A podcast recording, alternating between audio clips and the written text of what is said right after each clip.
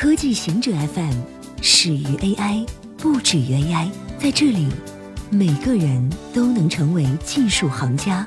欢迎收听今天的极客情报站。夸夸群风靡中国大学。夸夸群风靡中国大陆的大学校园，这种群专门用来互相夸奖和安慰。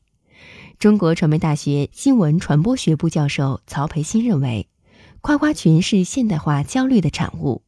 很多人在学习和工作中都被要求按照理性的规矩生活，而非理性和无厘头的生活空间被不断挤压。夸夸群满足了这种心理需求。曹培新说，在中国，类似无厘头的群聊并非第一次出现。除了夸夸群之外，还有试图在群里找骂的喷喷群。去年6月，喷喷群异军突起，甚至成为中国主流媒体的关注对象。打赏背后的心理学。今天的游戏视频网站主播或其他视频网站主播，很多依赖于观看者的打赏。这些匿名观众打赏后得不到任何实质性回报。打赏背后的心理学令人好奇。打赏软件公司 Streamlabs 首席执行官莫伊兹表示，这些观众希望听到主播大喊大叫来感谢他们。我见过有的女主播哭，有的人从椅子上摔下来，还有人赚了$100后做俯卧撑。自2014年以来，莫伊兹的公司已经经手了$2.5亿的小费。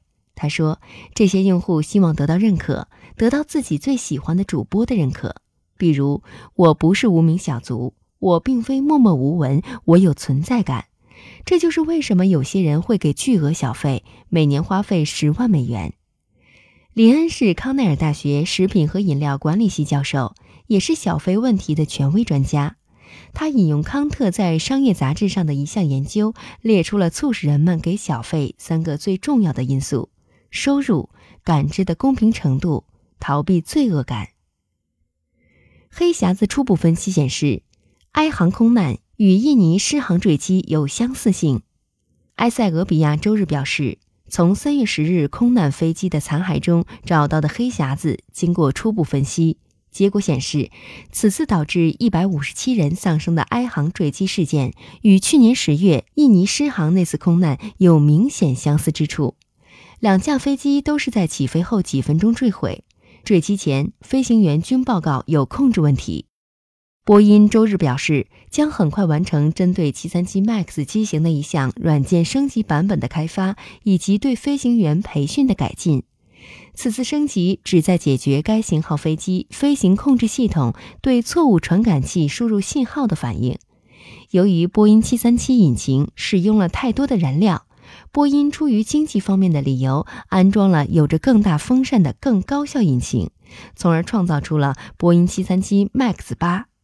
同样出于经济方面的理由，新型飞机继续使用波音737的机身，但更大的引擎需要更高的离地净高。由于飞机无法修改设计抬高主起落架，因此引擎只能安装得越来越高，这就导致了稳定性问题。波音的解决方案是创造 MCAS 系统，以电子方式修正缺陷。热带地区的植物物种为何如此丰富？热带雨林比地球上任何地方树种都多。厄瓜多尔一片橄榄球场大小的森林包含655个树种，超过了美国和加拿大的总和。如此高的多样性让科学家困惑不已，因为对于如此多的物种来说，它们必须有稍微不同的生态位，或者不同的谋生方式。如果它们太相似，那么最有效的物种就会消灭其他物种。然而，由于所有的植物都需要光、水和营养，很难想象有这么多独特的方式来划分这些资源。根据发表在科学期刊上的一篇论文，科学家认为，以植物为食的昆虫促进了如此高的多样性。在进化军备竞赛中，饥饿的昆虫逃避植物的化学防御，迫使植物不断地想出新的防御化学物质来保护它们的叶子。研究发现， Apple Watch 能发现未诊断的心律问题。